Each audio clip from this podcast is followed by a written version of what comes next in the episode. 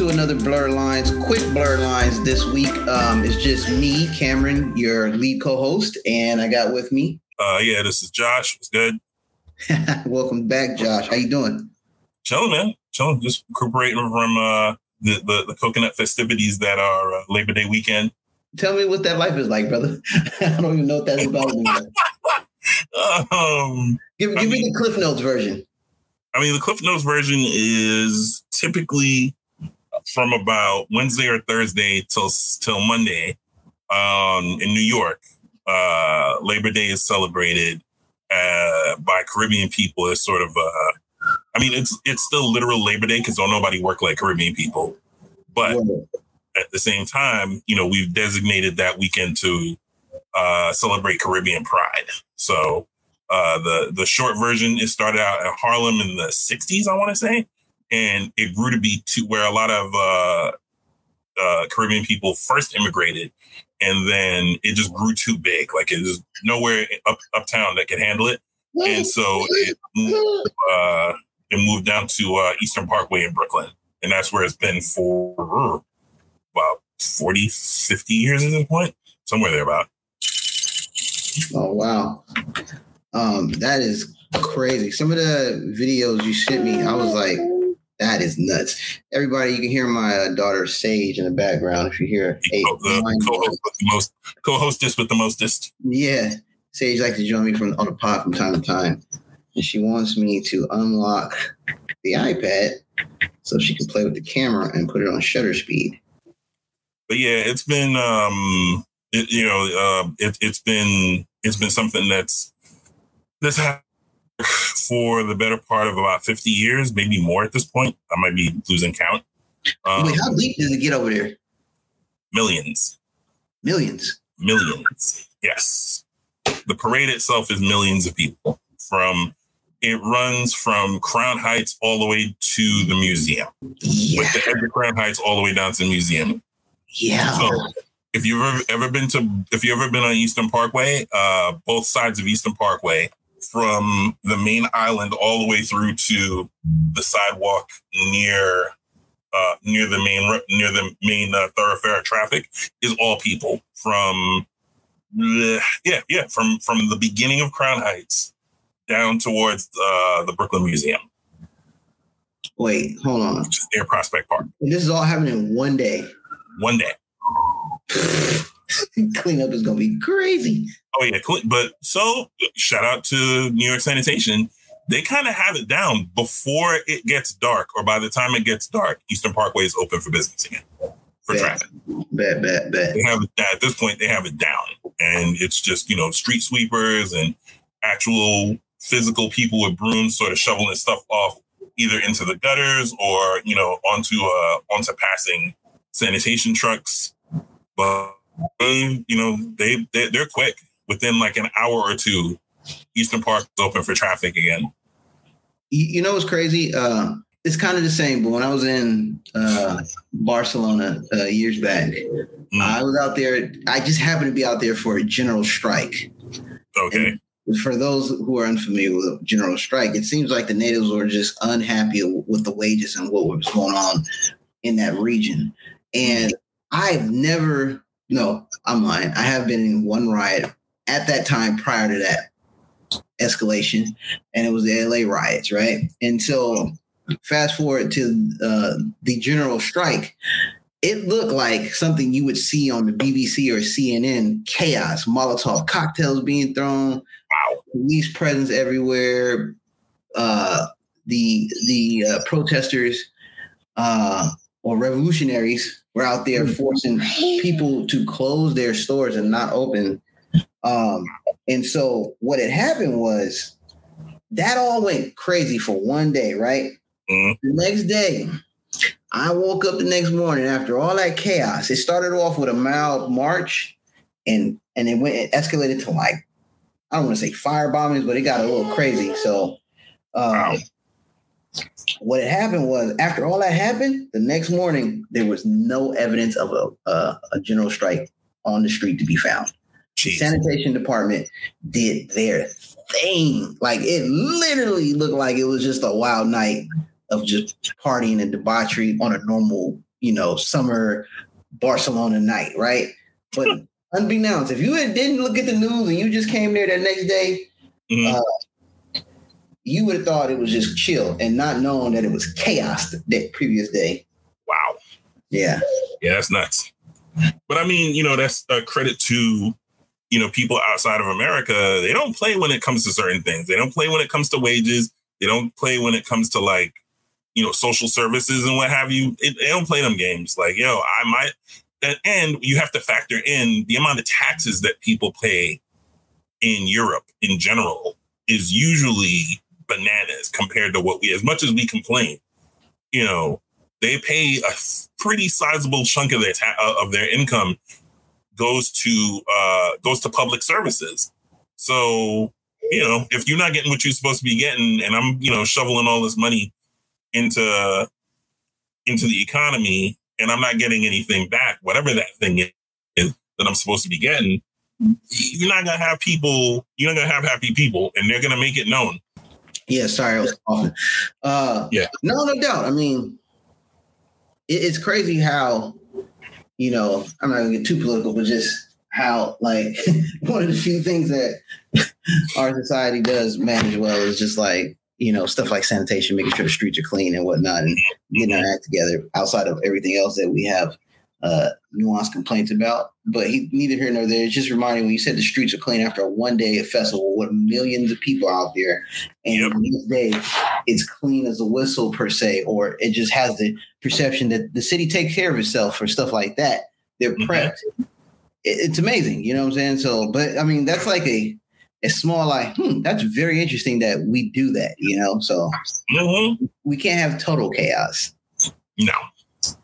All good, all good. But anyway, uh, you know, I was going to say we were going to take a little uh, detour from the regular Blerdlines uh, topics of discussion. I know a lot of people tune into our our podcast for you know the latest news on uh, media, games, what's going on in the film industry. We do a lot of we follow a lot of Marvel, DC. Of, we're comic book nerds, you know, at, at, heart.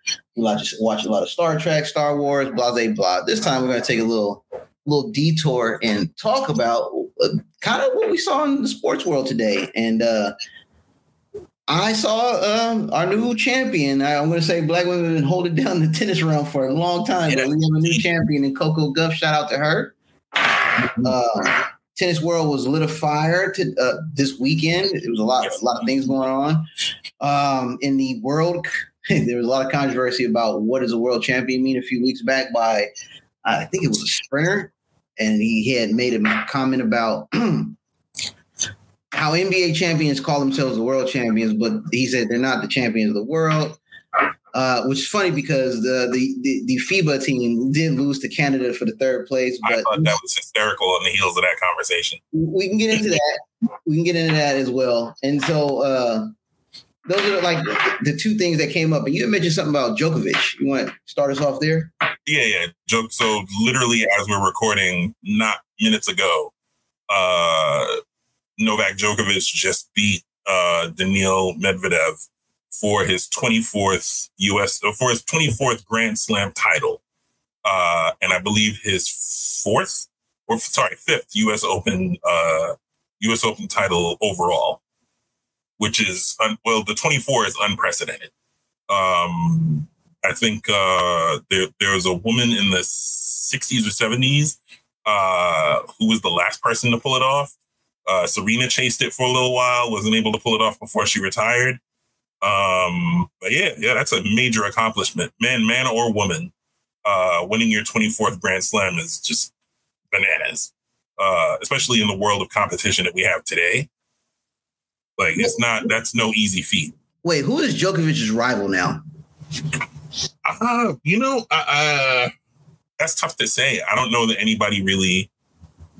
I, it used to be like the, the Nadals and Federers of the world, but he's kind of they're kind of they're way past their prime. So well, they're way past their prime, and I think he's figured out how he's figured out the matrix in terms of how to beat those guys. Like yeah, what is it? Nadal just play, don't play on clay. so basically, yeah. Um, but yeah, I don't think anybody like I don't think he really. I don't think there's anybody out there. Medvedev might be because Medvedev beat him Uh, oh yeah, yeah. I, I, remember saying a big deal. Yeah, Medvedev beat him for a U.S. Open title, if I'm not mistaken, the year the year before last. So maybe Medvedev, you know. So what, he, I, uh, what, I, was going to say was because you know in, in the in this sport, usually when we when the the the tennis greats achieve greatness on these records, they usually have a rival. But for some reason, I don't feel like none of the, the top people have rivals. Not that it knocks anything, because whatever they're doing and these records they're hitting is hard. You know, hitting the Grand Slam don't matter. It just it's a hard thing to accomplish. You know, so for sure. Um, from what I see, I think because there's a new, because there's a changing of the guard happening. At least you know I, am not an avid avid tennis. My mom watches way more tennis than I do, but my observation is I think there's a changing of the guard happening, and so yeah. when you have a changing of the guard, you don't necessarily have those you know um uh you know on par playing against a peer type rivalries. You have like the young bucks coming up, um, you know, who are uh, who are sort of challenging for the top spot. But I don't think there are any. So at this point, I don't think that there are any like hardcore rivalries like that.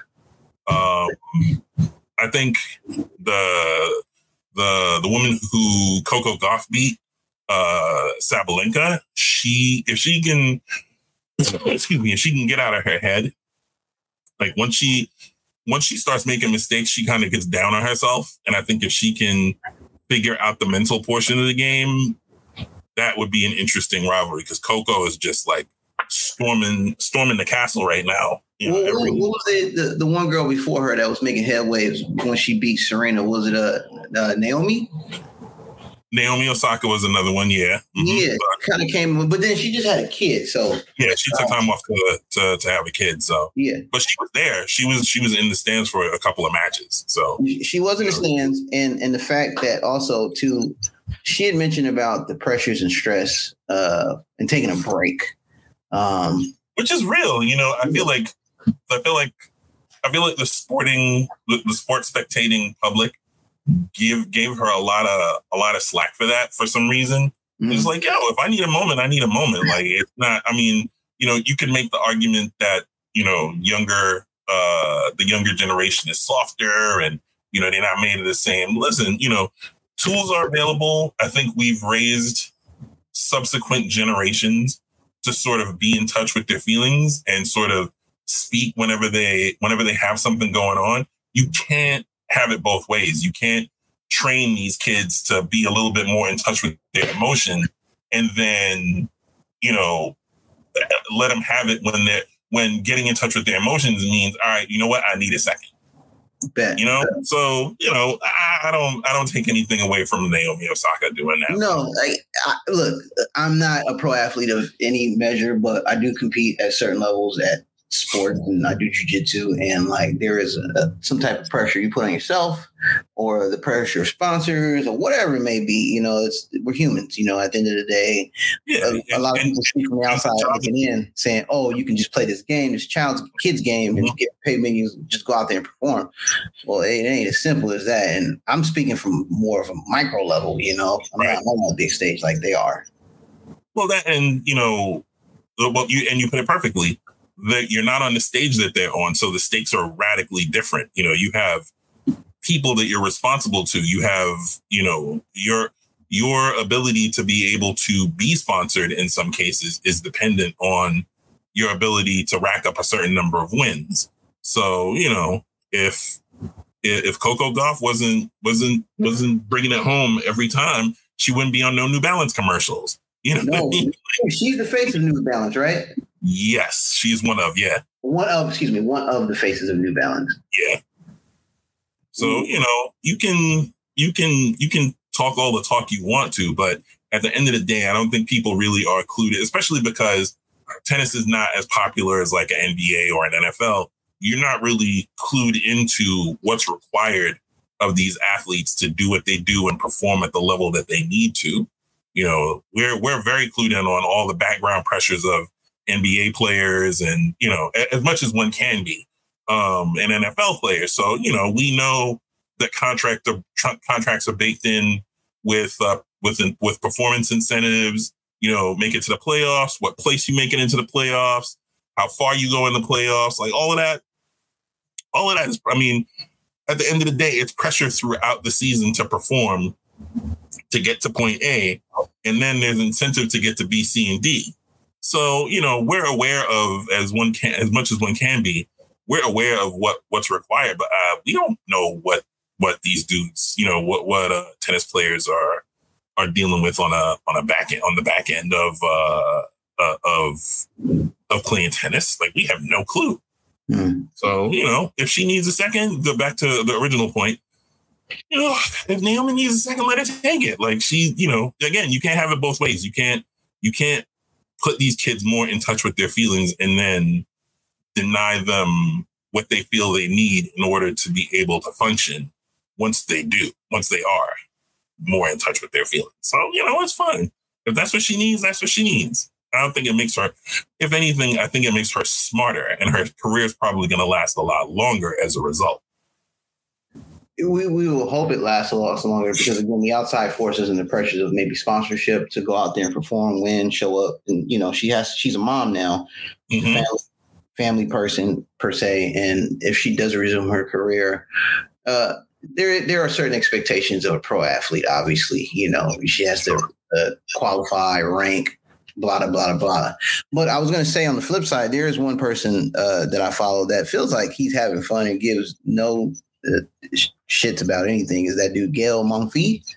Uh, oh yeah, yeah, yeah, yeah. That dude is fun to watch. Uh, yeah. One of my favorite guys to take a peek at when he's playing because he's got a lot of quote unquote swag, brings a lot of uh, of him to the to the courts, uh, and uh, I just enjoy watching him play. Uh, and he's a brother, so I'm, I'm, I'm a support. You know what I'm saying? So for sure. Uh, another cat that's uh, on the rise uh, as of this weekend is Ben Shelton, young brother, same deal. Like he plays, he plays like he's having fun. Like he just, you know, I mean, it crumbled a little bit when he came up against the number one seed in Novak Djokovic, and he got, I wouldn't say he got handled, but I think he just waited a little too long to turn it on. I think he was nervous and he's never made it this far before, and I think you know the game sort of just caught up to him. But plus, his, plus his that, Djokovic, man, he's a juggernaut. Yeah, yeah. I mean, yeah, and he will find a way to beat you. Like this match that that just ended, like the dude who he, who he's who he was playing had a solid strategy. It just didn't work. Like he just wanted to outlast him. He he made every every point, every match, every set in that in uh in, sorry every every uh, every point in every set, every game, every set. Excuse me.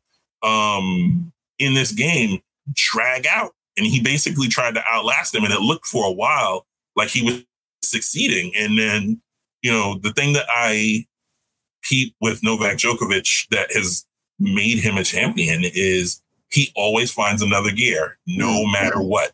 He always, always finds another gear. So, you know, I mean, but yeah, Ben Shelton, that, that kid, he's serving like 149 mile per hour serves. Just haymakers. The kid's just, just, he's like, I think six four, and just just gigantic. The kid's just just no joke. Wait, how old is he? You keep calling him a kid. How old is this guy? He, I, I think he's 19. Oh, he still is a kid. Okay. Yeah, he's a kid kid. Yeah, there are so, no there are no small tennis players. like rare, you know? Right. Um I also want can you hear me? Yeah, I can hear. I, I also wanted to uh, bring up track and field is back. Oh yes, sir. And well, we, back, we're, back, we're, back implies it was gone. I've been a avid track and field follower. So. No, I follow, but like it hasn't. I don't want to stay on this topic too much, but I I just remember yeah. track and field was, especially back in the '80s, early '90s, was like must see TV, summer games. The whole family, the di- the family dynamic would sit there and watch America is one of the few times where black folks be rooting for mm-hmm. for for the United States in terms of uh, pride and citizenship and whatnot. But like we would always tune in to see the, the Carl Lewis's, the Flojo's, the, right, the Michael uh, Johnsons, yeah, Michael Johnsons and whatnot, because we was dominant, and the Jamaicans was right behind us. And occasionally you have a Jamaican, you know, do his thing until from my recollection, was um your boy, the fastest man on the planet. Oh, uh, Usain Bolt. Usain Bolt, right? And he just he was like, "All right, we just who, who fighting for second, right?" And then yeah. the, the women came out of no, well, they didn't come out of nowhere. It was killing, and the women was dominant. So Jamaica had it locked down, and then Cherie Richardson, Sha'Carri Richardson, excuse me, Sha'Carri Richardson, yeah, Sha'Carri Richardson came on the scene, was killing, then had the little mishap, and then bounced back. Having seen her bounce back, the the women's national team beat the Jamaicans like on you know just straight out beat them right. Mm-hmm a lot of people tuning in. Like I've been tuning in, but I've seen the the populace start tuning in. I think it's dope, uh, and I, I'm kind of glad that track and field is kind of kind of taking the main stage for the last mm-hmm. couple months. You know what I'm mm-hmm. saying? Where, in my opinion, back in the day, and now maybe I'm from the outside. Maybe I'm just not peeping the the everything else because, like I said, you watch. I know there's people who pay attention. I loosely pay attention, but I'm not tied in like I used to be. You know, but it seems like it's kind of on the it's been on the tip of everybody's tongue lately. For and sure. I, yeah. I, found that as a uh, not only intriguing but like dope to see, man, because it's awesome when you get you, black folks get together and we just we rooting for whoever black in the summer games, but we rooting for oh. us However, we do root for the Jamaicans on a certain scale. They just been kicking our butt, so it's kind of like, man, like right, it's a love hate love Yeah, love hate love relationship. So it's always funny when the Jamaicans lose. It's like they shocked. I'm like, well, welcome to what we was feeling for like the last twenty years. Y'all was kicking our ass. So basically, I mean, it's it's fun. It's funny because the way the Jamaican thing sort of played out was there was one there was one runner who basically, I, don't know if you remember Merlene Ottey. Yep, yep. So her story is kind of wild because basically what was happening was she would get a wild card and basically bump out somebody who actually qualified. And so a lot of the, the Shelly Ann Frasers that you see nowadays uh, from Jamaica were getting bumped back. And she was taking years off of people's uh, off of people's Olympic careers and not medaling. And so the country would just keep get keep putting her on, keep putting her on, keep putting it on, and you know, giving her the the the the the sort of the the the the what like it's the equivalent of a wild card. I forget exactly what they call it. Exception. There we go. They gave her an exception uh, for years, and eventually they stopped, and she beefed. And the the the the, the Jamaican Olympic Committee was pretty much saying the same thing uh, everybody else was saying, like, why are you blocking these very capable young ladies that are ready to come behind you and you not medaling? And so, Bruh, wait, did she compete to like she was in her 50s? Yes, she did. Wow. Uh, late, late 40s or early 50s. I'm struggling to remember now. But, you know, so what she did was she left Jamaica, went, I, I, I don't remember she was already married to a Swedish dude, but either she was already married to a Swedish dude or married the Swedish dude after the fact and started running for so she started getting an exception in Sweden because not even no it's not taking anything away from anybody because Sweden runners are long distance runners generally, not sprinters. So they were just happy to have somebody in the category. She and found a loophole. Basically. And so so yeah, if you're married to somebody and you're a citizen of XYZ country, there's no reason for you not to be able to represent so she goes and represents Sweden because she still wants to run. And that was the year that the Shelly Anns and all the other women who are now regularly representing and breaking records for Jamaica came up. And those girls lit that woman on fire. It was terrible. it was well, I mean, she they, needed, they, they, they needed to do that, man. That was wild. Yo, Professor D. Yo, I am. I am here. Into the building from the back door. Glad to have you make it with us. Uh, I didn't think he was gonna make it, so we just keep it short and sweet. But welcome aboard. Welcome aboard, brother. Thank you. And I didn't think I would make it either, but I'm glad that you guys were able to get on and talk about some stuff. Sound like you were in the middle of a engaging uh, football conversation. Uh, no, actually track and field. Uh, so oh, track and field. So we we had uh we had kind of touched on I why brought up the fact that track and field is kind of taking the it, it's been taking a back seat since the USA wasn't as prominent, but people still pay attention. But it, it wasn't like it was in the 80s and early 90s where it was like primetime TV, right? You know, we we definitely came home to watch our track and field stars go at it, right? And I've said recently, I've seen the the, the noise kind of rise a little bit with Sha'Carri Richardson uh, ups and ebbs and flows of being the, the new it to kind of being out and then back on it. And then the, she's beating the Jamaicans who've been dominant for like 20 years. And like one of the few times where you see black folks have a sense of American pride and mm-hmm. stars and stripes and whatnot. Uh, and so it's, it's been kind of cool to see. Um, and I, for one, being a f- former track athlete, uh, love to see this. You know, uh, it's one of the few, I don't want to say forgotten sports. What are the sports that just doesn't get talked enough on mainstream stages? We always talk about the four major sports groups on talk shows and whatnot, but you know, we only talk, we only pay attention to the track and field through the summer games, you know, because that's when it, it's highlighted the most at the Olympics or Pan, Pan, Af- Pan American, Pan African, no, Pan, uh, what do you call it? The Pan, I don't want to, I want to say Pan Am, but that sounds like an airline. Uh, but there's a, I think it's Pan, Pan American games. There's the world, there's world, there's worlds, there's Pan, there's so many, yeah. right? There's uh, Empire State Games, which is basically all of New York colliding. Yeah. So um, track and field is year round, but we only pay attention to the Olympics, right? You know. Yeah. So or when when when the over it. Yeah. Yeah. Uh, Rose Games is another one. Like there's a there's about there's a lot of big events. I mean, I only know them because my brother ran and uh, could have potentially gone um, professional. So I was there a lot of those, or what you know, paying attention because he would tell me that they were coming on.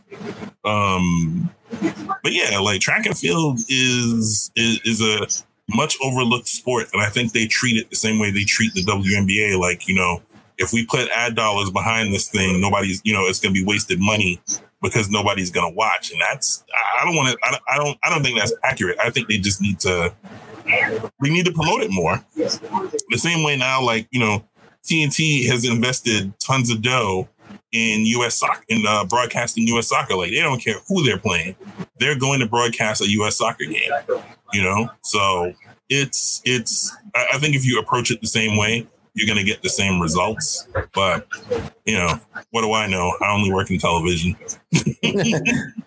yeah, maybe, but also, and I know very little about it. I have track and field. I wasn't a, athlete, but I, I, know my I come from a family full of athletes, and um, you know I think the the thing with track and field is that it could cultivate that in the mainstream, but um, you have to change the the sort of way that people think about it. And I don't think it's it's just the promotion as much as people who are the the number of people who are devout sports fans are into all kinds of competitive or athletic exhibition are the ones that would be the main market. And they don't always translate into a mainstream uh larger audience because it's it's even though sports is very popular, it's still niche. I mean, I'm not saying it couldn't work. I'm just saying that it will probably be an uphill battle regardless uh, outside of those seasons that you guys mentioned, the the, the Olympic Games, um, just because it's not, you know, you can't, you're not going to have it's individuals, so you, you know, it's it's. I guess you have the team and everything, but I don't know. I just don't imagine that having a main a play in the mainstream soccer, yeah, uh, soccer or football, yes, but not. And even even that is going to have its. it's still an uphill battle. I mean, MLS has been around for how long now? MLS yeah. has been around for about twenty some odd years. Well, I mean, MLS has been around. Well, the MLS as an entity been around uh, for about twenty years, but we've had our own soccer league because we right. brought Pele over, right? And yeah, you know, people, people say yeah. people said we didn't. If Pele couldn't do it, no one can do it. I always have, and I'm not gonna go too in depth to this, but I always felt like uh, we don't have a LeBron James of soccer or Michael Jordan right. of soccer yet. We don't right. have the the culture like overseas does. Like that's soccer is the biggest sport worldwide. I've seen this with my own eyes, but we don't celebrate it or support it or like cultivate our youth to go in that direction. It's always mm. baseball, football, basketball, hockey, et cetera, et cetera. But soccer's like, oh, that's what you play in high school. And so I don't, in my opinion, I don't feel like if we had one of those type of players that was homegrown or like was built here and then they went overseas, but comes home, plays in the MLS and at their peak, because we always get the the past their prime players that come over, mm. which is cool. Like I definitely like to see Messi or you know, Kaká, whoever. But like I want to get him when they in they like 20s, you know what I'm saying? Like not yeah. later yeah. 30s. So I always feel like if we ever had one of those type of players that we cultivated ourselves and and and brought up, and he was killing for the World Cup, and then come home, comes back, and he plays for like uh, Portland or something. You're like, dude, this is crazy. We got like one of the best playing for our own league. You know, maybe maybe it, it'll change, maybe not. I don't know, but that's yeah. I think I think I think so. I, I mean, I just I think it's it's more of the the inherent ethnocentric uh, attitude that you're dealing with in America uh, because. Um, Americans refuse to even call it football. You know, to Americans, it's it's soccer, and um, they America Americana takes pride in American football, and that's why no matter what American football, what happens in that in that sport, it's still considered the the grand jewel that and baseball because those are are American grown and America has kind of had those stars for that for those and basketball too you know? You look at basketball yeah there are stars that come from the international circuit but they're they're still looked at as not as big a player or as skillful as some of them. You know, obviously you have the exceptions, but they're they're still taking a back seat to the American. So I think it's just the American Americanism that that keeps other things from being popular. But I agree. I think if we had that but he it would have to be hitting on all those cylinders that you named. It would have to fire on every single one of those for Americans to to really pay attention, to mm-hmm. really start saying, yes, I'm going to invest watching uh, uh, uh, football games or soccer games. Uh, uh, matches or whatever. You know, it's interesting that this is a topic because yesterday I had an opportunity to attend um, uh, one of the St. Louis uh, matches, uh, home matches, and uh, I didn't refuse. I didn't refuse because I didn't want to go. I actually did want to go, but it I had there was something else happening at the time. So, um, yeah, it's just it's just interesting that because I said to my friend, I was like, man. I, this whole time I kept thinking that that has is in development. I didn't even think about that maybe they started playing already. It just it just didn't occur to me, and it didn't occur to me to even look look for it. So, and I and I admit that that's the way that I prioritize football or soccer. Soccer. No, look, yes. we can say football because we have a fundamental understanding of what football is. It's funny when you say we call it soccer, but overseas, I, I got being an American and I went to World Cup and one of the uh, people from a different country who was following. I think they were from Belgium, and they was like, "Oh, you guys call it soccer? My bad." You know, he was like, he was like saying football. I was oh, like, yeah. I'm, I'm, with it. So it's a it's a big thing. I remember when I was in Europe, and and they were they would say foot, football, but then immediately realize, oh, they're talking to American soccer is what I'm talking about. And I'm they, like, they, they I, tried to I double know. down. Yeah, they tried yeah. to double down for me, but I was like, nah, I follow the sport. I'm with it. I get it. So when I it depends where I'm at. If I'm in America, I'll just say soccer.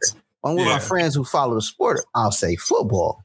You know? Yeah, I mean, football makes more sense for soccer than football yes. for American football. Yeah. How many times in that game in American football does the the, the game come down to someone kicking or using their foot? And mm-hmm. I hate and I hate kickers. So right. So like that's what I'm saying. Like that's like the smallest aspect of American football, but and yet Americans at large get kind of bent out of shape when they have to refer to real football as soccer.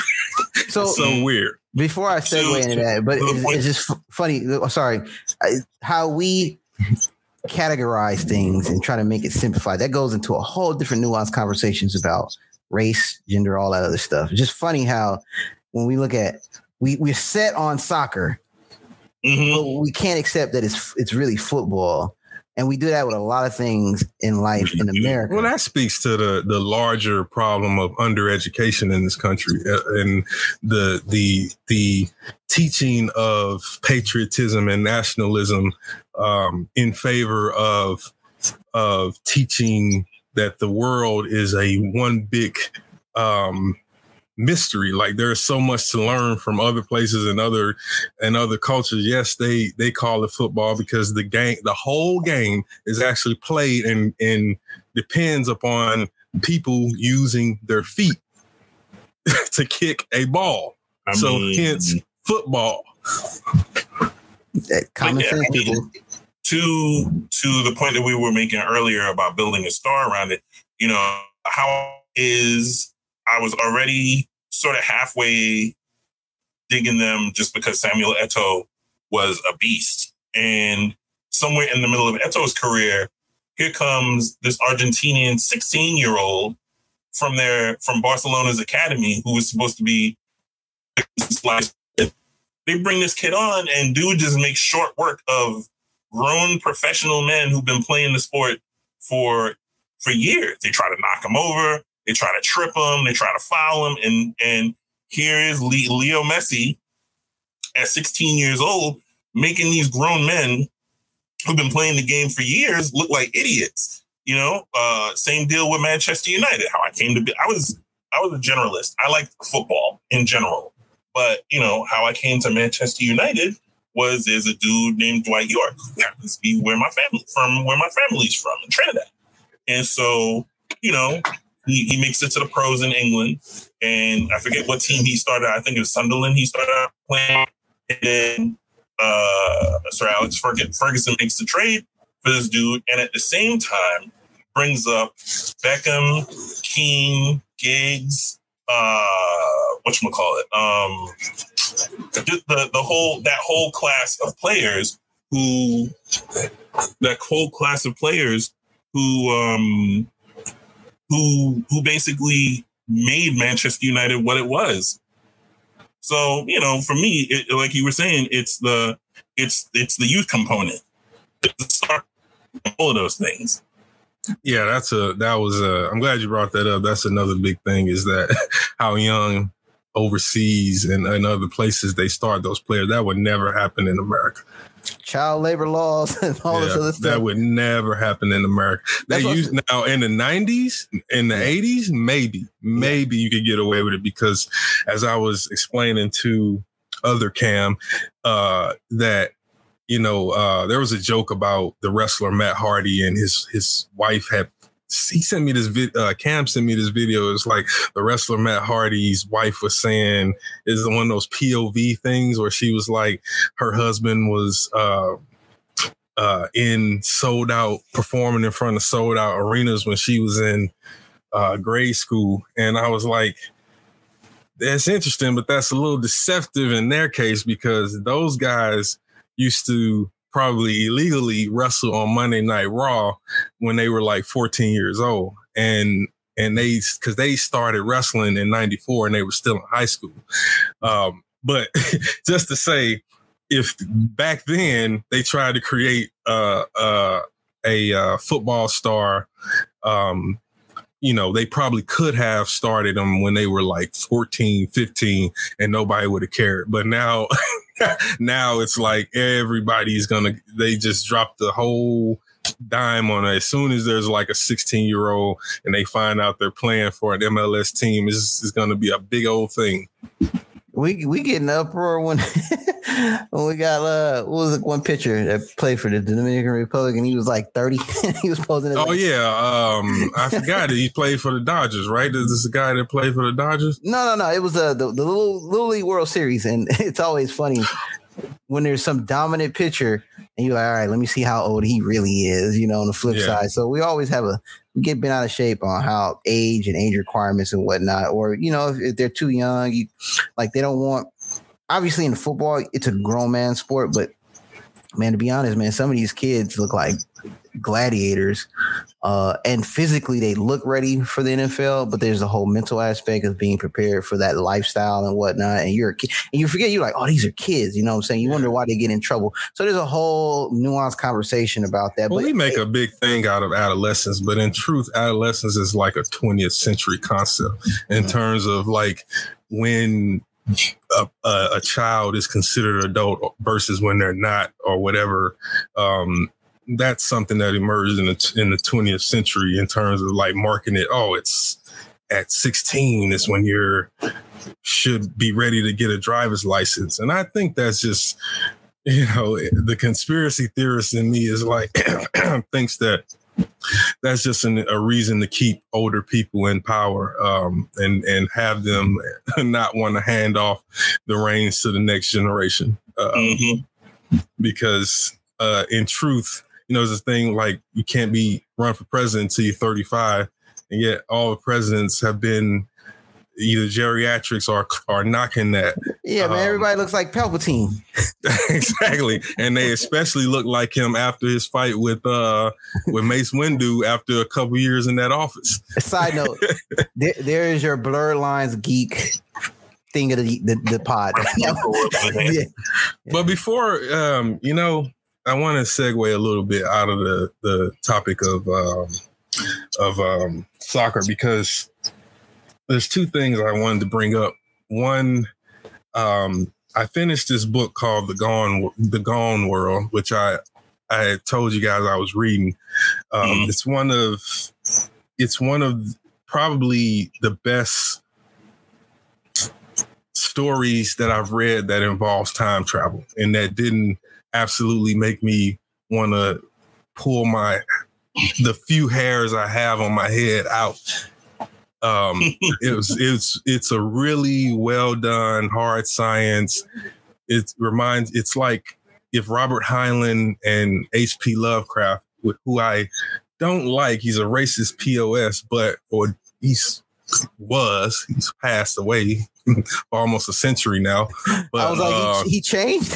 yeah, exactly. No, no, no. I just mean it doesn't matter anymore. He's dead, long dead. But uh but um it's like the story is very much like a Robert Heinlein meets H.P. Lovecraft in that it it really takes that science, that really hard science, and turns it into something um dreadful and terrifying in terms of space and time travel and all that.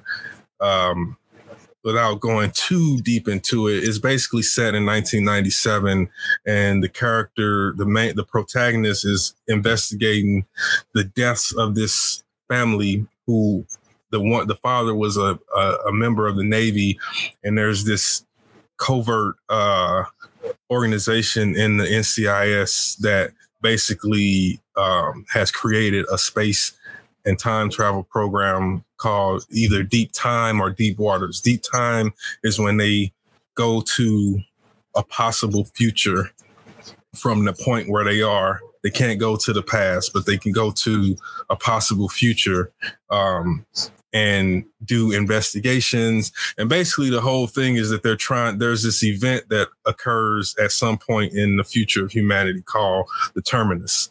The terminus is literally when humanity ends, you know, end of the line. Um, and it's not a good ending. It's a very brutal, eternally damned ending kind of thing, but it's tied to science. It's it has something to do with a type of radiation. I won't go too far into it, but um, basically, the whole thing is that in the middle of this investigation, they're trying to move go to these different points in the future, these probable futures, to figure out different parts of the investigation.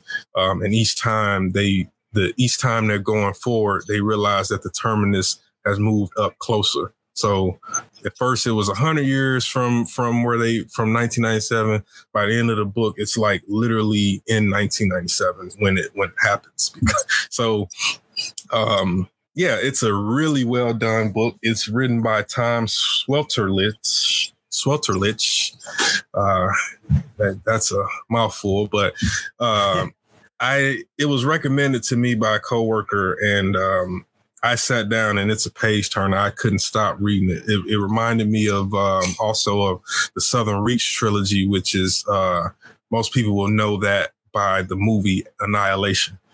Um, very, very good science. Um, so I picked up his another book he wrote called Tomorrow and Tomorrow, and so I'm looking forward to that. This one is about, I believe, a dystopian society. Basically, this the main character lives in a Pittsburgh that's in ruins, and the only the the whole society is just awash. It's it's destroyed, civilization's fallen, but they have this thing called the archive, the archival, which is a VR thing where you can, like the Matrix, where you can enter into this archive of the past and kind of experience reality that way because everything in the real world is shit. Um, and so th- that leads this guy on this whole mystery of trying to figure out some intriguing, I think, murder something in the in the story. But looking forward to reading that one. But yeah, I'd highly recommend the Gone World, Tom Sweterlitsch. Um, I think he published it a few years ago. Uh, excellent book excellent science fiction. Oh, okay, so I got to get a few things off my chest. That, yeah. Uh, so I listened to the previous podcast because I wasn't a part of it. I wanted to peep it, and uh, two things have come up: time travel and your affinity for time travel lately. Uh, this is a, a record. It hasn't changed though. No, no, no. But I'm saying there's see, I, I I like to bring hope, and you have given me hope for someone who hates time travel as much as I do because of how they people writers can always screw it up, especially in. Well, it's usually you know, lazy too. It's, uh, it's always lazy. usually incredibly lazy. But to hear you say, of all people, say I this is back to back two things you like that deals with time travel, and I'm like, wow, okay. If uh, to the to the listeners, what was the other thing? It was Star Trek. I you see, okay, so all right, count it count count it as one thing in okay. Gone World. Star Trek is that's more of a sentimental thing. I give them a slide. I, I let them okay. slide. Okay, that that one it's it wasn't done bad, but it's Star Trek. They're always doing time travel. So I just sometimes if it's just done okay and I'm not annoyed, I let them slide. But the I, Gone but World is that, the that's one still that, a win though in, in in your case. I guess so in my world. Yeah, yeah. that's a win. Yeah, but yeah, Star Trek is terrible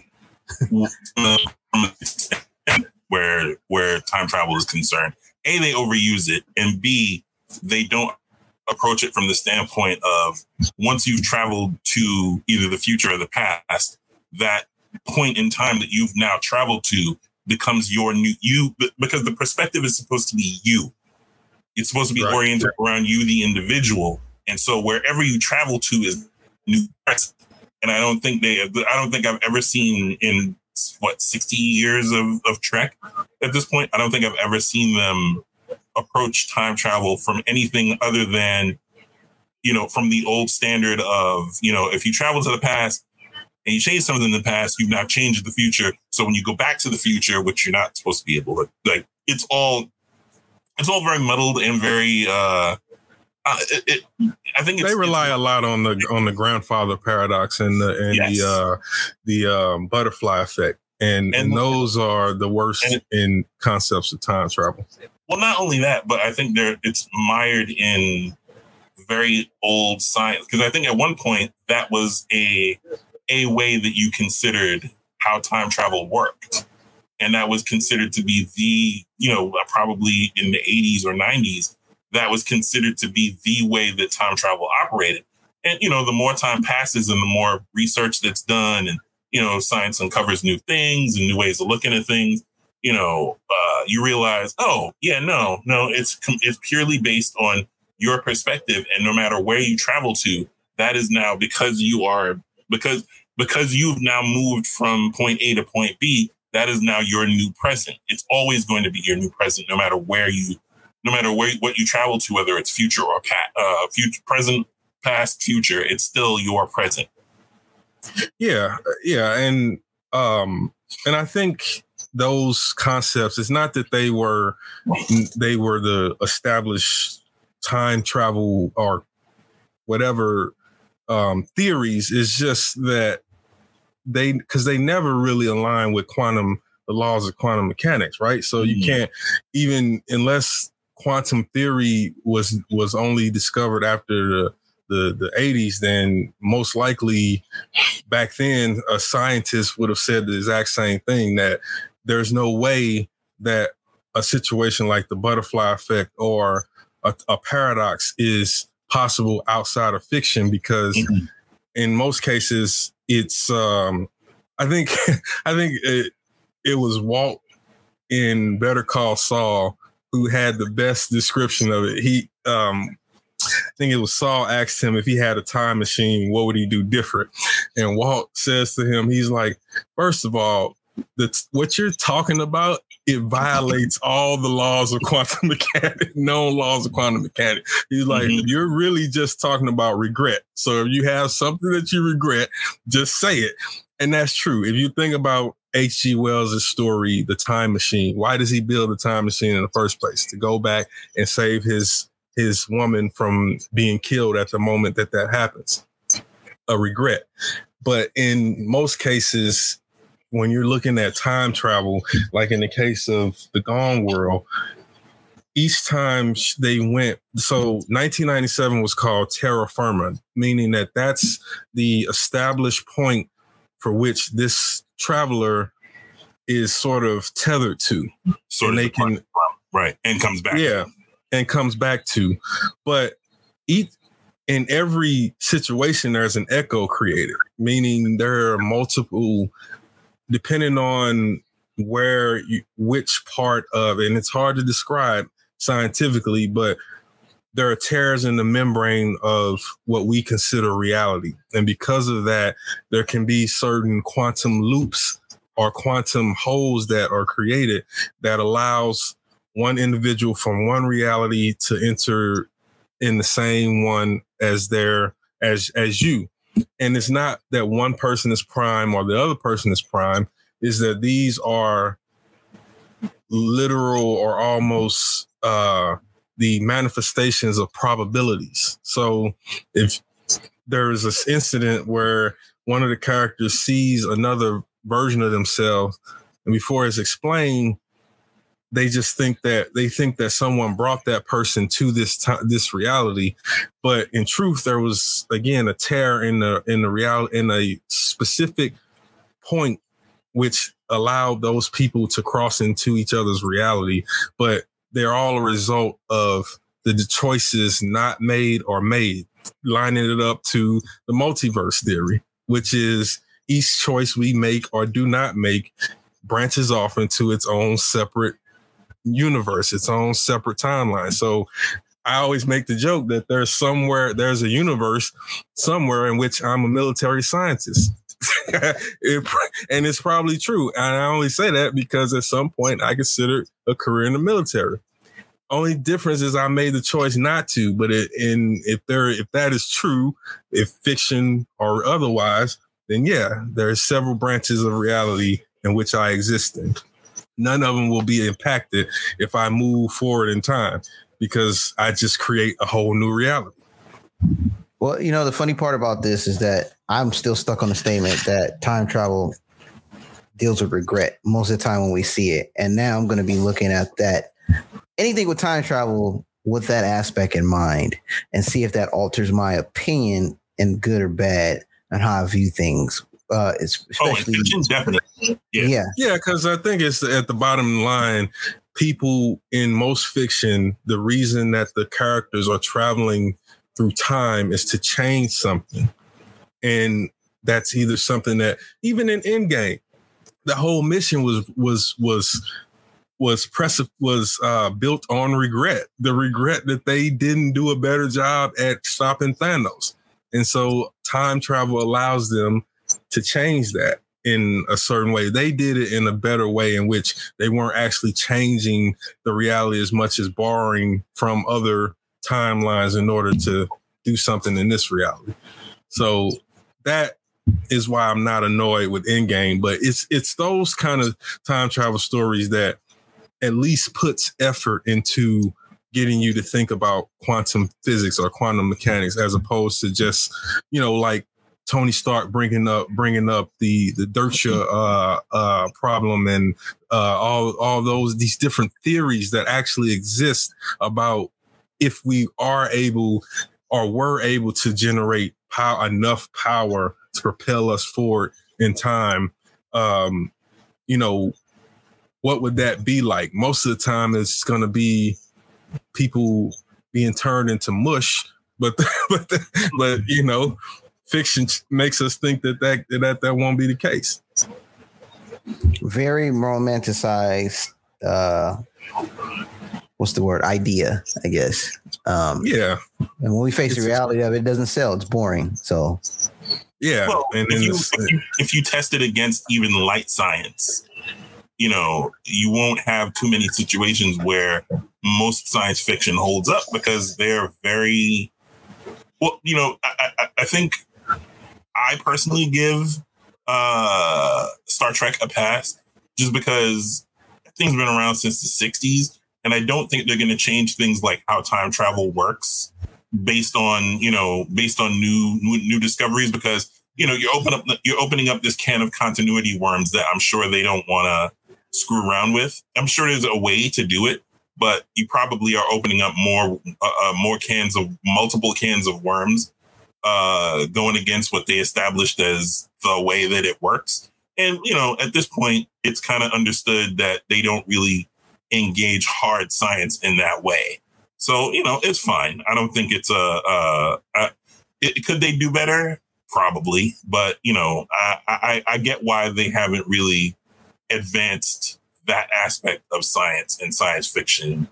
Uh, well, no, I mean it just depends on again the story with Star Trek. Like you said, it's not it's not reaching for that. They just they just did it to have it simply as as best that a general audience can understand. You know, obviously the science people in the audience is like bullshit, but at the same time, they're they're probably among the Trekkies probably a smaller uh, uh, group of people. Um, it's funny because in Veep, one of uh, in Veep, one of the the jokes was uh, the the after they lose the White House, the chief of staff and the the uh, the senior analysts are they meet each other at they they uh, run into each other at a publishing company, and the one guy is like, uh, "I'm trying to sell an adult, a teen, a t- uh, YA, a novel about." An alternate reality where big guys are always win and are the most are the most attractive, and and then the other guys like uh, alternate timelines are a crutch for lazy sci-fi, e.g., Star Trek, with the exception wow. of Deep Space Nine. Wait, okay, okay, so hold on. Let me ask you guys this: You guys are a little bit more versed in Star Trek than I am. Is it widely accepted by people who love or follow Star Trek to accept this uh, fallacy of of time travel and how they've how the show has approached it? Have you have most Star Trek fans like I know it's BS, but I'm just going to allow it because it's yeah. been around for such a long time. Uh, and why don't we do this for other shows? Well, Star Trek, that honestly, you know, I brought the Veep thing up just as because it, it's always it always makes me laugh when I think about Star Trek because it's true, but at the same time, um, Star Trek does other science things really well, and um, mm-hmm.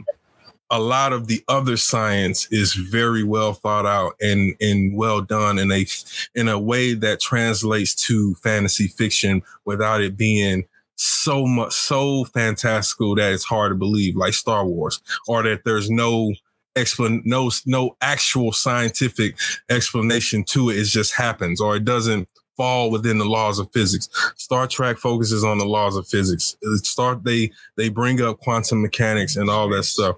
All that stuff is um is definitely embedded in the non time travel uh stories and even the time travel stories try to add some nuanced discussion about time travel. Again, it's there are things that are annoying about it because at times it, it feels lazy, but for the most part, they keep it they keep it uh consistently uh reaching for at least to be to be I would say 80% science accurate.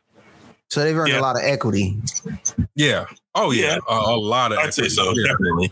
I- I mean, my Yeah. experience is slightly different when it comes to time travel. I think it's probably a 50 50 split. You'll catch, you know, some Star Trek nerd spouting how time travel works in uh in the Star Trek universe and spouting it as as gospel. Um because a lot of a lot of what I found is a lot of Trek nerds are exclusively start are science for, as far as science fiction goes, they're exclusively Trek nerd. They're they're exclusively Star Trek nerds and don't really engage a lot of others. So again, this is like about fifty percent of them uh, don't engage and uh, don't engage other stuff that uh, might push harder science. Um, and so they think they because there's so much in the press about people being inspired to work for NASA or become astronauts uh, by way of Star Trek and uh, you know just they, you know the, there's all this press about how they employ consultants and all this other junk, you know, and it's Star Trek is based on real science. Yeah, sometimes, most of the time, like like can't like uh like D was saying, probably about eighty percent of the time, seventy five to eighty percent. That's accurate. It's yeah, it's Um, definitely they take accurate. liberties- yeah, and I think they take liberties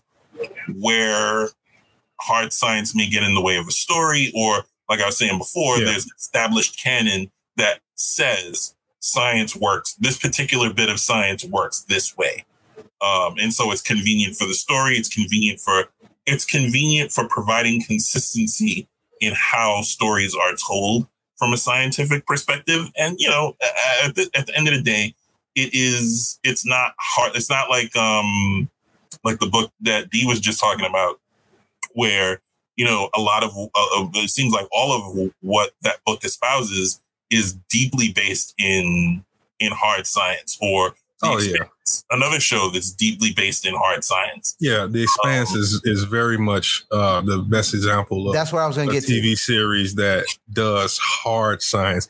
And the Yeah. reason I say that is because the narrative, the narrative is built around that hard science. They can't. The difference between Star Trek and The Expanse is that The Expanse is written as a novel to have a beginning, middle, and end, whereas Star Trek is more of an ongoing thing where it's like, you know, we'll have these arcs of stories, but do you need to know this arc to enjoy this arc? Maybe not, you know? And so uh with yeah, with the expanse, it focuses on uh all of these concepts and they build the narrative around that as opposed of trying to figure out how to put the how to make the science work for the fantasy. So, so I, I was literally thinking of the, the expanse and how much of that is prevalent to this conversation. But my other question is: Is the expanse one of the best examples of how they incorporate real science and and they do it well and implement a story that doesn't be as abrasive to the people who really know science or have an idea of science? Like I mentioned Star Trek, and you say it's about eighty percent, but you guys allow it. It's earned a lot of equity. It's had a. It's been consistent in how the ways it tells a story it doesn't go above and beyond its means, and it's not Yeah. obtrusive. It, the and it's mature. I think that's mature, that's, yeah. that's what helps is that we're looking at adult characters who are handling adult situations as opposed to being childish or something stupid. yeah. I mean, if you ask me uh, ten years ago, maybe what's the best example of time travel? I'm gonna say Back to the Future, just because it's just a nostalgic thing, but it's terrible, right? Uh, but you know, I look at things like The Expanse. I mean, even Endgame, for for all its fallacy, has some semblance of telling a good story with time travel, but I do find it very lazy to cover up some plot holes and whatnot. But that's neither here nor there. But I, I- my question is to you guys: is what is one of the better examples, excluding the Expanse and Star Trek, that tells a good story of time travel using real science and not going above and beyond its means of like breaking the rules and going haywire with lazy storytelling. Like I, I think of things like Interstellar. You know, Oh yeah, Interstellar is a good example. In fact, I would say Interstellar is probably one of the best film examples in which Yep. the concept of time travel is present, but not in the way that is traditionally presented. You know, you have because theoretically you can't you sh- the belief is if there's enough power to create a wormhole or a singularity, that that could allow for time travel. The problem is, can the human form survive that trip? Mhm. You know, um, both mentally and, physically. both mentally and physically. And so what you see in Interstellar is that happens. He he is pulled into a black hole, a singularity, or not a singularity, but a black hole, and he f- finds the what's called the I guess the the fourth dimension. You know, uh, where what like I like to say the visual representation of how time probably works, right? Everything is happening all at once. There is no tomorrow to or or, or today or or you, it, it's all happening at once. We just perceive reality linear, but like it's like ships on a river. They're all there, but one you can't you know reach across and touch that river. And sometimes it might just be pa- that that ship just might be passing you by. That's what interstellar presented. And that's why i liked i liked that as well as opposed to in in the gone world that's present too where you, you realize the characters realize that it's not just one line or a few lines. It's all these things. Anything that's possible is happening any decision that you that you didn't that you made one way you made it another way in a whole nother reality. That's how that's that's where the deja vu comes in and all that stuff. So um yeah i think interstellar i don't know any other example that off the top of my head that's that i would call intelligent and using that uses hard science Yep, I'm inclined to agree. Um, the the the scene in particular. Well, first of all, how long it took to get to where they were going.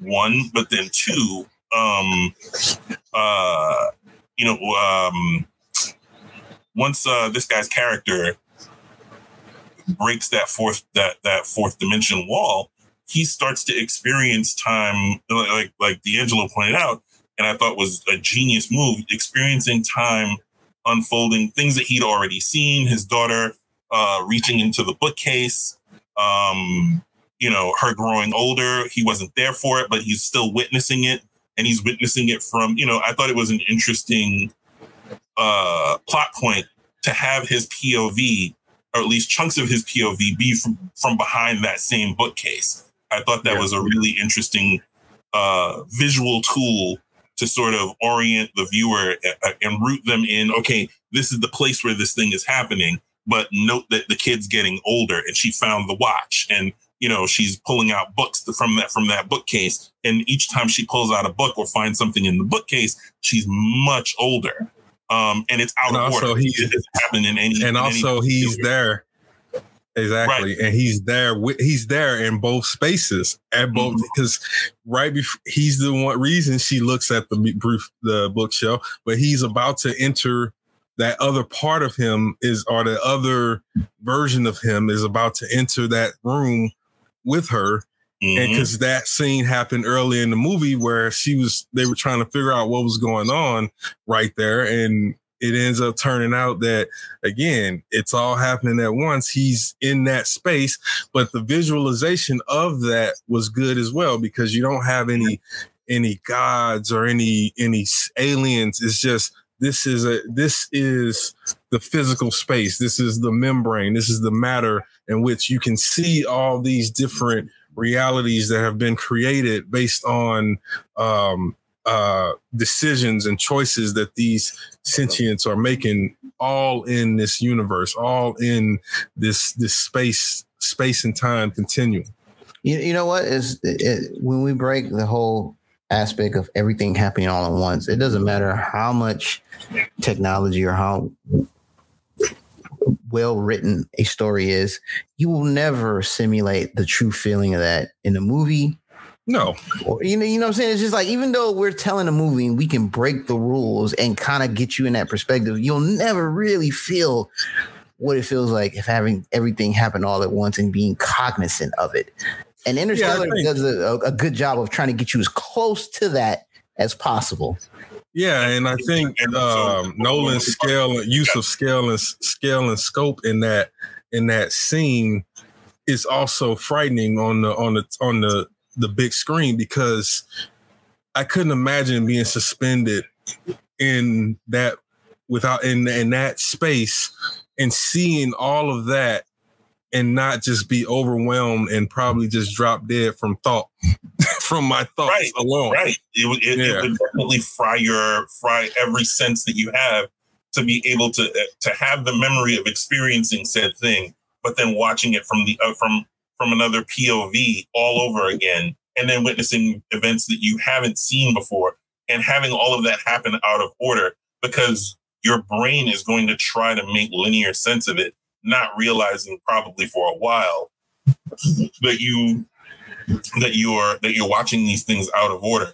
And to Yep, be able to process that Yep, in in your linear in your linear tr- linearly trained brain probably would fry you um yeah. and i think they do you know they and so i forget what movie it was but there's some movie where uh they engage in time travel and it's sort of like a mishmash between uh star trek go back in the past change things and then come back to the to the present and things are different uh, and a version of the interstellar thing where it's sort of uh, you, you sort of experience things out of order. And the guy, I, God, I wish I could remember what it was, but um, one of the the guy the guy who's guiding this new person uh, who's never time traveled before said you got to have a totem, you got to have a thing that tethers you to your original timeline, otherwise you're gonna go insane. And so That's not that's not Nolan's movie, is it? Because when you say totem, No. that, that's what What- takes what you back. I don't think Uh, It's don't. It's not Tenet, right? That's not Tenet. No, no, no, Tenet no, was no. more entropy. No, no, than not it Tenet. was. The one before that with jo- Jordan uh, Inception. Inception. No, it's not Inception. No, it's not Was it Inception.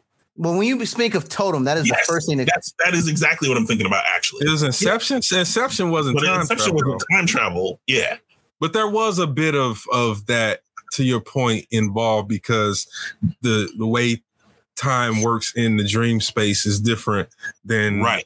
in reality. Whereas this is how Cobb and and um, Saito spent seventy years in in the uh, I forget what they called it um, limbo. And 70 Mhm. years in limbo, Right. uh, which was only a few moments on passed on that plane. yes. so, it definitely uh, was Inception. Yes. Yeah. Yeah, and and going back to the everything all at once, the other part of that in our, our linear minds with with Fry is the fact that you would also be in you would also see all the probabilities, meaning you might be looking at something that could happen, not necessarily based on a decision, and then several other things that could also happen based on that same moment, that nexus point in your life. So overwhelming is an understatement of being being in that situation. I don't think What- any human being could survive it. The brain is on, not designed to handle that kind of information in that order. So let me pause this. So when we think of like, you know, this when you said the many possibilities of what could happen, it reminds me of a video game, uh Ragnarok and the Fates. And or it just God of War, and you talk about fates in Greek mythology, and they give you, and a lot of movies do this, where they give you, oh, this is gonna happen, but they don't explain to you it's one of many possibilities that can happen. Right. Mm-hmm. And the- Because and the- it's and the all based on the choices. Yeah. Yes, it's based on choices, and the reader or the viewer goes in and say, "Well, if they do this, this is going to happen." Not necessarily, because there's so many little nuances that the director does not tell you, or you don't find out until later, based on Yeah. the decision that was done, and then you find understand the whole concept. Well, because we've seen this trope before, we start to have a familiarity of what, and we see it's like, okay, we understand there could be some possible things that could happen. You know, it's same, it's happening in Loki, you know, in the multiverse and whatnot Mhm. Yeah. certain things one one action causes a reaction you do this this is going to happen if you do this this is going to happen Yeah, it's a it's a chain because you're not you don't exist in reality by yourself, right? So even though we think the certain decisions that we make for ourselves only impact us, that's not true, right? Now, I'm not saying that one decision to use the bathroom or not use the bathroom at that time is going to destroy the world. Um, but Depends on what you're doing in the bathroom. it it depends on who you are. That's true. It definitely depends, but it what depends on who. What did you eat before you went to the bathroom? Ex- exactly. well, one of the things, one of, that's hilarious. One of the things in uh, the Gone World that I liked was that the the main character, she went to one possible future, 2015, 2016, and one of the characters that she knew in 97 she saw him the older version of him uh, he remembered her he's like oh man you don't look like you aged a single day like what are you doing for you obviously she came from remember she couldn't tell him that and so right, right. um he and so what ends up happening is just to make the the long story short, in that reality, the two of them hook up. They become uh, real uh, like lovers, and the, during the time where she spends there, but she knows that's immaterial because as soon as she leaves that reality, in her mind, she thinks it's going to blink out of existence. Um, because it's only a possible future. It's not, she's going to go back to 97 in which none of these things, none of the decisions that were made to bring them to that point have happened yet. Right. Mm. So so in one reality, she's uh they're they're lovers, they're they're together. Um, he helps her out, but there's something weird about him that she can't put her finger on based on uh, things that happened to him in, over his FBI career. Mm. She goes uh, goes back and then she comes forward to a to that same year again. Things have changed. Now he's still in the FBI, and the thing that happened to him happened to someone else, and and so on. And So mm-hmm. now she's like, man, and then so they're like, she can't even apply any feelings that she had for him in that other possible future to this version because this version is totally different. Right, like right. it's it's totally different, and so that was fun for me reading that because as an active reader, I'm sort of looking at the the clues that the the author is leaving about the decisions that one decision that would turn him this way versus the one that would turn him that way. And it was at it was the same point. He just made a different decision in both in both uh, realities, and they led him to different directions. One, he's like a bomb living in the woods, and the other, he's like top dog at the FBI uh, not necessarily time travel related per se, but uh, Foundation, which I'm loving as I watch this show. Wait, that's on Apple TV, right? Yeah, it is. Uh, um, I got to sign up for the free trial. Bro, you. I mean, they give you three months. You can you can bang out that show in three, and Ted Lasso in three months. Um, I, I, like how you throw Ted Lasso in there. okay, man. This is that. Those those are the thing that. So Ted Lasso, Silo, and Foundation are the three things I'm like, these are phenomenal shows. It's not even like this was cool. All right, I'm gonna just bust the three the three month trial and then you know I'll be done with. It. Like I really dug Ted Lasso in a way that I was not prepared for. Uh, Silo, same deal. It starts out a little slow, but gets moving really quick, and before you know it, you tear through that entire series. Foundation is hitting me the same way. There's something about Apple TV shows that D, D and I were talking about this the other day. Uh, just a quick aside um it seems like they're shooting for quality over quantity like they're not they don't have i don't think they're shooting to have the, the number of shows and movies that a netflix or a hulu has but the shows and, and, and movies that they do have so far like i almost am starting to feel like i could blindfold myself point to something and just watch it and it'll be good like mm. They're not they, they, I don't want to say they're no fail because I'm sure there's probably something I won't like. I wouldn't put that pressure on anything. But I gotta tell you, like they're really just firing on all cylinders. And so foundation being one of those things, uh, foundation, uh, D and I talked about this uh, a couple weeks ago when I first started watching it. Foundation is less about it doesn't really have a time travel element per se, so much as the passage of time happens a very particular way. There are people, there are characters that are put in stasis. And so life sort of just passes them by. And um, but the one thing that does that that does happen is uh, they talk about predicting the future, uh, and not necessarily by way of prophecy or you know someone travels to the future and then comes back and says, "Hey man, you know if you buy Apple stock in 1983, you're gonna be a millionaire by the time you get to 2023." You know, it's not one of those. Um, Uh, it's It's more, the actual way you can predict the future with math. yes, everything. Asimov posits that everything is possible if you utilize math the way if you utilize math and sort of twist it towards the direction of the thing that you want to to to discover. So if you want to predict the future, use math. Math will tell you every and so you find that over geez, I think at this point it's like 1400 years from the point of the first episode. Um, everything that's supposed to happen, with the exception of a couple of outlier events that didn't that sort of muddy the equation. Um, the the things happen exactly the way that they've been mathematically predicted. The outliers uh, sort of intervene and interlope, and you know they turn left instead of right. And when you recalculate the math based on what that outlier has now done, you are now able to repredict a new set of outcomes, and that's really the whole show. It's about predicting mathematically with with a certain level of mathematic mathematic precision, being able to predict specific outcomes, and those outcomes pretty much happen the way that the main character, like you know, uh, I'm, I'm not going to get into how he hears 1400 years in the future, not quite alive, but I won't get into how he appears later on in the future. But there's a line of characters who basically clone themselves. And so they retain the knowledge of the previous version of their clone. So 1400 years in the future, uh, this clone and the version of the guy who created the way to predict the future meet up. And he's like, yo, I've been right all this time. Y'all, you y'all, y'all denied what I was telling you.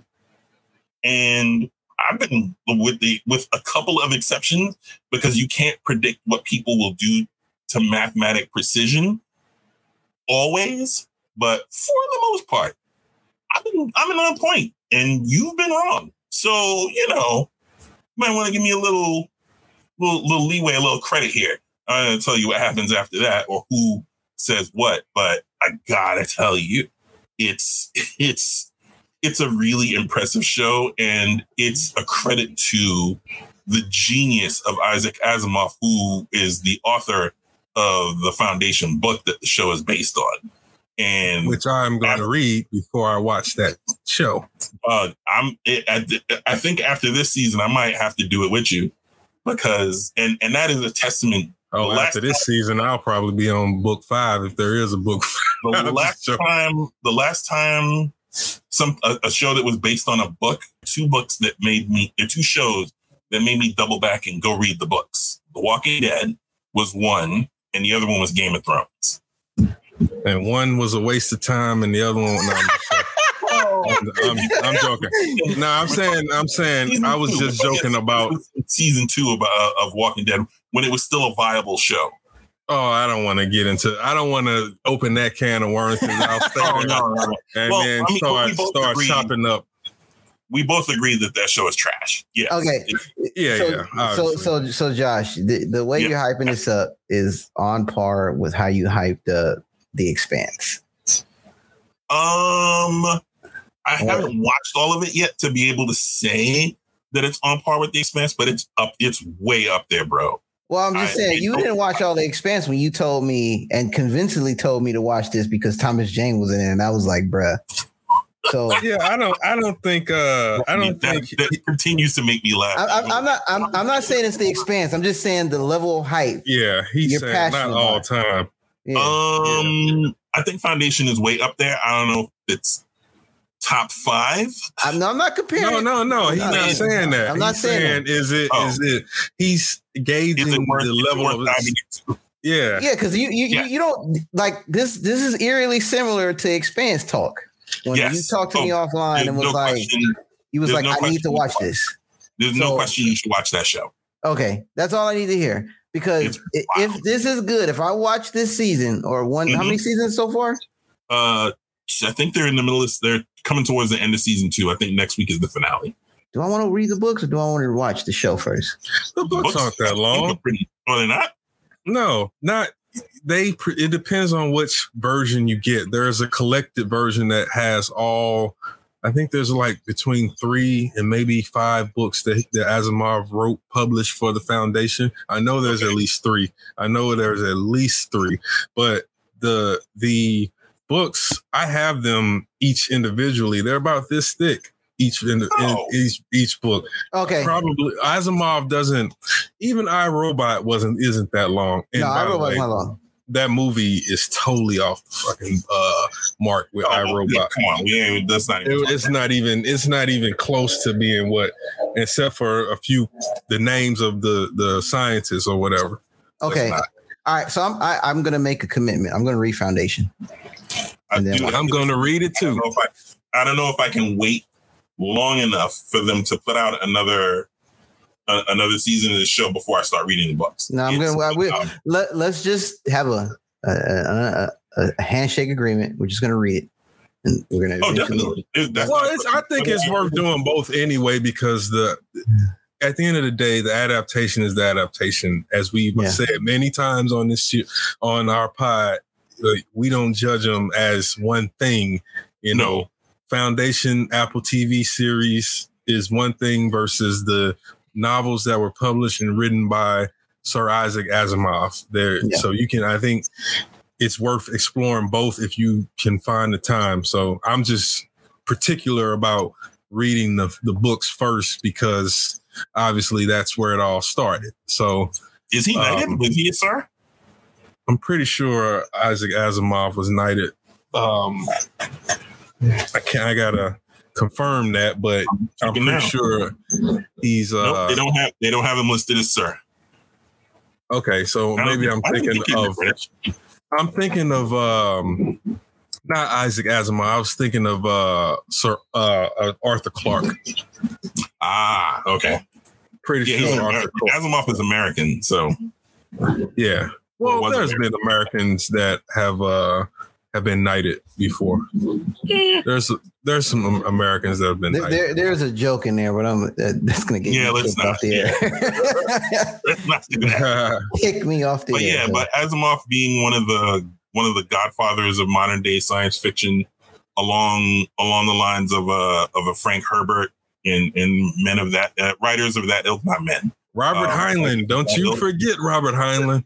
Robert Heinlein is the is the one that that first started uh really doing hard science. Like he is the he is the father of like hard science in terms of making sure that it's accurate in his in his uh stories. And my bad. So yeah.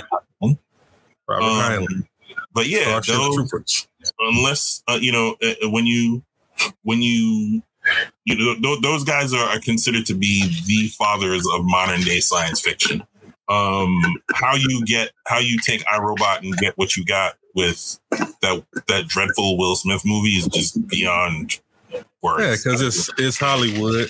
It ain't meant for it ain't meant for people who who kind of are pedestrian. I guess. But I will say this: if you're familiar with Asimov's work, you also know that you're getting that that at some point you're getting uh, a reference to robots, and this is no different. And the way that they do it, bruh. oh man. All right, you you've sold me. I'm sold. Oh I'm man, I'm definitely sold. So I'm, I'm gonna be give me a dummy subscription for three months and, and yeah, man. yeah, it. yeah. You'll you'll gun through it and probably watch other stuff. Bet, bet. Yeah, but man. The three, uh, the three things that I can that I can recommend without blinking uh, on Apple TV is definitely Lasso, definitely Silo, and definitely this. The the first two uh, Silo uh, t- Lasso's done. Um, that's a completed series. Uh, Silo, I think, just uh, they banged through season one. Um, and I think they're getting ready to, and not I think they're getting ready to end season two with uh, Foundation but Foundation is wow. Pleasantly surprised. I, okay. I, did not expect it to be as good as it as it is. So staying on this uh on this sci-fi tip, I, I wanted to bring up one more thing because um I told you guys that I was doing something, and that something was I actually purchased an Xbox Series S, and so Oh. that I can play Starfield. I see, I see your look. I just, just, hear, just, just hear me out. Hear me out. Listen, listen. I'm within in my 60, 90 day where I can return that and get a full refund. So Yay. Star- Starfield was free with the Game Pass. So I'm like, okay, let me check it out. Why not? the audience cannot No, see it's- the look of so- disdain on Kam's face right now. No, With and it's the- not. It's, it's not because he bought an Xbox. It's because I've been trying to get this man on Discord. Yeah. Oh yeah. I knew that was the look. That was the reason why. Uh, and I, I'm not gonna say that after this I'm gonna sign up because I say that every time and I never do. So I'm just gonna put it in my mind at the top of my mind. I gotta sign up. I don't want to press you into Discord. I'm just saying get on there so when we get a game that we talk about, we we can have that channel. You know what I'm You're saying? right. You're right. Mhm. Absolutely, absolutely, and that's why I want to do it because I also want to do Twitch as well. Um, there's some people doing that that I I I, I think I want to uh, bump heads with, but um, uh, Star Starfield is actually a really it starts off kind of similar to all of Bethesda's games. Uh there's a it's a, a muted uh protagonist that is you that you create name, give them name and look and all that stuff. Um it's set it it reminds me a lot of the expanse. It's set um about I think about 200 years from present day uh, um, the human humanity has basically um, stretched out into the stars and colonized it so much so that some people, some humans alive don't believe that Earth is actually Earth actually exists or um, or that we come from Earth, um, which is a concept that I love. But um, um, when you first start off, as soon as you hit orbit, you have to fight pi- uh, pirates, and so you're literally having to learn how to do how to control the ship, how to fly the ship. It took me a while. I was fighting that dude for a while, and he had almost destroyed me because uh, he damaged my shield. But you can route power to other parts of the ship, so like you could take power Ah. from from the life support and route it to the shields. That I love because that, Jo- as Josh know, that's like Star Trek. Uh, um, 101. even yeah, like it's and so it's it's a it's fun. And I'm not a first person fan, so I always switch to third person. Um, and it felt like the expanse when I switched to third person. It's like not, or it's not the what I love about space. The best space stories is when visually there is no horizon. It's not oriented because it's space. There is no horizon. there's Up not- is down, left is right yeah. is you know so the camera moved like that so there were times where i couldn't see the dude he's like shooting me so i'm thrusting like trying to catch up with him and i'm forgetting oh this fool is right behind me so i cut i cut the uh the engine and just literally use the thrusters to like turn the ship upwards and then and then see him like uh use his engine to to to try to get further away so i hit the boost. It's just it allows you to adapt in the middle of the the battle. It's it's it's fun man. I i'm not gonna lie. The little bit that i play as a science fiction fan uh and a hard science fan specifically i like the mechanics that that game is working with. And I think uh again it's like it is people say it's Skyrim in space. It's uh it's uh I know how you feel about Skyrim. Um but it is similar to that but it's it gets away with it because again you're now you're working with space. Like it's not it's not the medieval high fantasy setting. It's it's like you being an explorer, being uh, all these different types of things that you, that you usually see these archetypes, these character types, bounty hunter, pirate, outlaw, like things like that, scavenger, miner, like things like that. and there's obviously a main arc as well. So uh, I don't know if I recommend it because honestly, other than that game, I still find the Xbox to be so much whacker than the PlayStation. It's, it's So, just so like- let, let- me let me let me intervene real quick. Uh, you Yeah, know, go ahead. Yeah, yes, getting an Xbox does irk my nerves. However, I think Starfield is one of those games that if you were going to buy an Xbox, I think this would be the time to commit.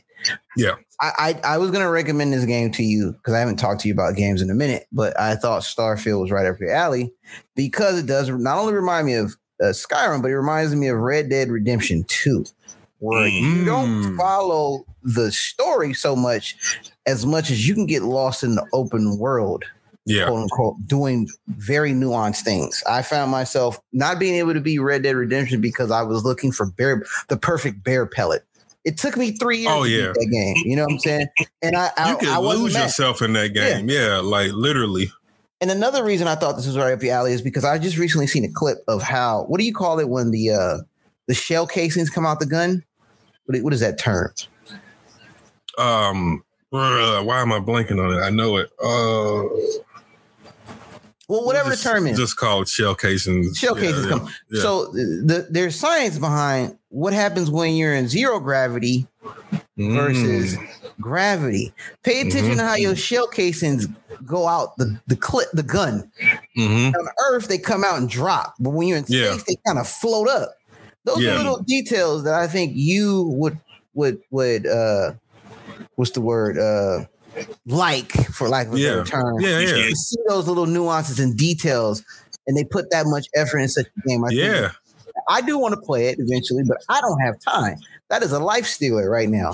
It is. It is. Um, and and that's one of the reasons why when I started it, I was I I haven't I've started it, played like the first part, and then this happens to me all the time. I stopped. And like I probably will have to find a time. It's probably going to be like around the time where Christmas is, and you taking I'm taking vacation and all that stuff. Right. Um, yeah, and then I just take a day and because when I play, I'm also allowing myself to gain inspiration because I'm a writer, and so like this this allows me to open up to break through that fog of of um, writer's block or whatever is because especially this because it like you said there's so many nuances like one of the things when you go to each planet uh, a rule of thumb is to jump to try to see what the gravity is like because each planet has different gravity. And like you could be uh, with a planet with like zero g or like very very low gravity or a planet that's like super duper uh like it's pulling you down like the gravity is like it's struggle to walk you know what i mean? Like that's that's um that's the kind of scientific detail that that makes i think this will probably be like a game of the year candidate or whatever because it's just that detail with the science and um its projection of where humanity might be 200 years from now if we're still around. I um that this is reminds me, this sounds like it reminds this reminds me of uh the, the long long ago and the far far away when I was still playing games. Uh there's a PC game for uh Star Trek Bridge Commander um that sort of had the same very not the same but very similar uh very similar options where like all right you're in the middle of a firefight or you're in the middle of doing whatever the thing is like you know, not even a firefight. Let's say you're you you go into a nebula and the nebula is radioactive. You can reallocate system resource, uh, uh, uh, ship resources. You know, you can you can boost you can boost the shields, but if you're going to boost the shields, it means you have to take from warp power. You know that sort of thing. So you're you're constantly playing this balancing game. In addition to uh, in addition to being the captain, you're also tactical. You're also communications. You're also uh, engineering. And so part of that is you are responsible for uh, allocating system resources, repair, uh, damage control teams. Like it's pretty detailed for a game that came out in like 99, I want to say. It was pretty damn detailed. Um, oh yeah that game came out i think in like the late 90s or early 2000s yeah, Yeah. definitely Right on, right on. Well, you know, seems like we we our pod about nothing turned into a little something, and uh, we had a wide, wide range of topics that we went from. Mhm. Um, we're gonna end it, end it off here with our final words, and uh, if anybody does not want to go first, I will. Um, Well, recent, have at it Yeah, recently I, I am on the very, very, very, very, very, very late bus. I just watched Invincible and I was blown away. Ah. okay. Holy Nikes. I think Now, that was one of those things I told you to watch too. I mean, I it was on my plate. It's just one of those things that I just for some reason kept pushing. I Mhm. didn't have time. Games come out, busy with life. I knew it was always there. Yeah. always there. I was like, I'm gonna eventually watch it. I've been seeing memes, gifs, clips of it on Twitter, my social media feeds, and I always was like, "What? What is this? What does that mean?" But I kind of had an idea what was going on, Mhm. and I had I had an idea what the story is about, but I had no idea what the story was about Yeah, because episode one goes off the rails near the end, and I'm not going to even spoil it. I don't even care how long it's been. I'm not going to spoil spoil it. it, bro. It's, it's been a It's been it's been like five yeah, or six long years. for statute of limitations. That's how no, it's it's like no, no, no. Like it was what 2018, Josh. So like uh five, yeah, like During the five years. pandemic, maybe? No, it was before the pandemic. Um, nope. Actually, No, wait. it was during the pandemic. It was during the pandemic. when the se- when season say- one came, so it had to be 2019 then, because I Yeah. remember watching watching it several years ago, and it's and I've been wondering when the next season was going to come because it's been a while. think next year is when they're when they're Well, I, I, for one, I am glad I was late because to watch this when it came out and have to wait this long, man. Listen, I, all I know is 2021. Okay, so oh wow! So just three, so just two years. two years. So uh, I like the boys. I like the boys comic Sure. even better. This, they, they, man, I don't. This is more graphic than the boys in certain aspects. I agree. Yeah, that's fair. Uh, Um, I think as the, far as the- animation, animation, animation, animation. oh yeah, yeah, yeah, definitely. Yeah, yeah, yeah. Because I would say I Uh, think the the violence is and the boys is crazy. The violence in the boys is a little bit more slapstick versus this, which is a little bit more purposeful. Yeah. Mhm. Uh, and I like it. It's done well. Uh, Quite so. obviously, there there are parallels between the boys and Invincible, but Mhm. uh, everything about this show is awesome. I couldn't trust anybody because everything everybody had a hidden agenda. Every episode, it was like, "What is going on? Why? What? What?" Like I thought this was going this way, and it's going another way. Um, and by season end, I was just like, I need more of this, and I, Oh, yeah. I, I want to, I want to apologize for everybody that sent me recommendations for the show, and not blowing them off, but just saying I'll get to it eventually. But you I delayed as long as you did. Yeah, I was tripping. Invincible is up there. It's one of my favorite shows. I may even give it a rewatch, just make just to see if I miss anything. Mhm. Uh, and I definitely gonna read the comic, uh, which I didn't know. You guys can correct me if I'm wrong. Didn't Invincible comics show up in episodes of The Walking Dead because there was like a, yes a friendly Yes. relationship? It did. there was. Well, no, because Robert Kirkman wrote Invincible as well. Okay, okay, cool. Yeah, that's that's the connection. There, there, and it it happened in like the later season. The only reason I knew is because I went back and skimmed through the last season, literally skipped scenes, did all kind, went from beginning and just saw what happened at the end. Uh, think but it- I saw one character had was reading an Invincible comic book, and I was like, oh, see, Kirkman I think it happened. I think it happened uh, twice. Uh, once further down when I after I stopped watching, but when I peeped it was uh, right after the jail, uh, where uh, where Rick is kind of jammed up, like he's physically been had the crap beaten out of him, um, and they leave the Oh, yeah. jail, and then Carl is sitting on the rooftop eating like I don't know a can of chocolate or peak whatever Pudding. it was butter pudding, right? And so one of the scene in one of the scenes, he discovers a treasure trove of comic books, and one Yeah. of the comic books is an Invincible comic. That's right. That's right. And then actually, it's funny you brought that up because years later, it's his sister character who they show and she's reading an Invincible comic book. Oh, that's nice. Eh, whatever. She shouldn't have lived as long as she did. Well. Yeah, that's a whole other that's a whole other ball of wax. Uh, her Yeah. her death is one of the most traumatic things I've ever experienced reading the comic book. I got to tell you. Yeah. Well, anyway, I was gonna say Invincible is is definitely was worth my time, and I binged it in like two days. So kudos. To Really? The, Wow. Yeah, I've been literally You watched one, and then I watched the rest the next day. That's like what eight episodes, right? yeah, it's not long. It's not long. ten, Yeah. I think it's like ten, but it's not. They're not long. It's it's a work shit. Yeah, they're So- they're uh yeah, you can get through those pretty Yeah. Uh, yeah. Uh, Kudos to final Kirk. word. I, I was just gonna say I'll give my final word. Um, I just encourage people to pick up a book every now and then. but no, really, um, No, that's that's real. Yeah, no, it is real. I'm serious. Reading is fundamental. Read. It helps your brain. It allows you to stay young. Yep. You know, you Slows down time. It slows down time. You're read muted. more. Check out Starfield if you have uh, an Xbox. And um, Ooh. no, I'm just.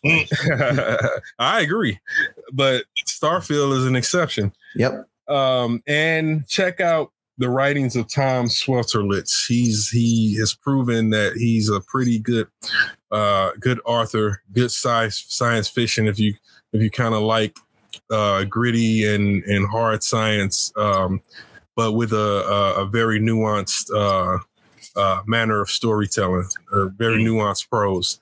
Um, yes, The Gone World I recommend first because I actually read it, and um, I hope to see it one day.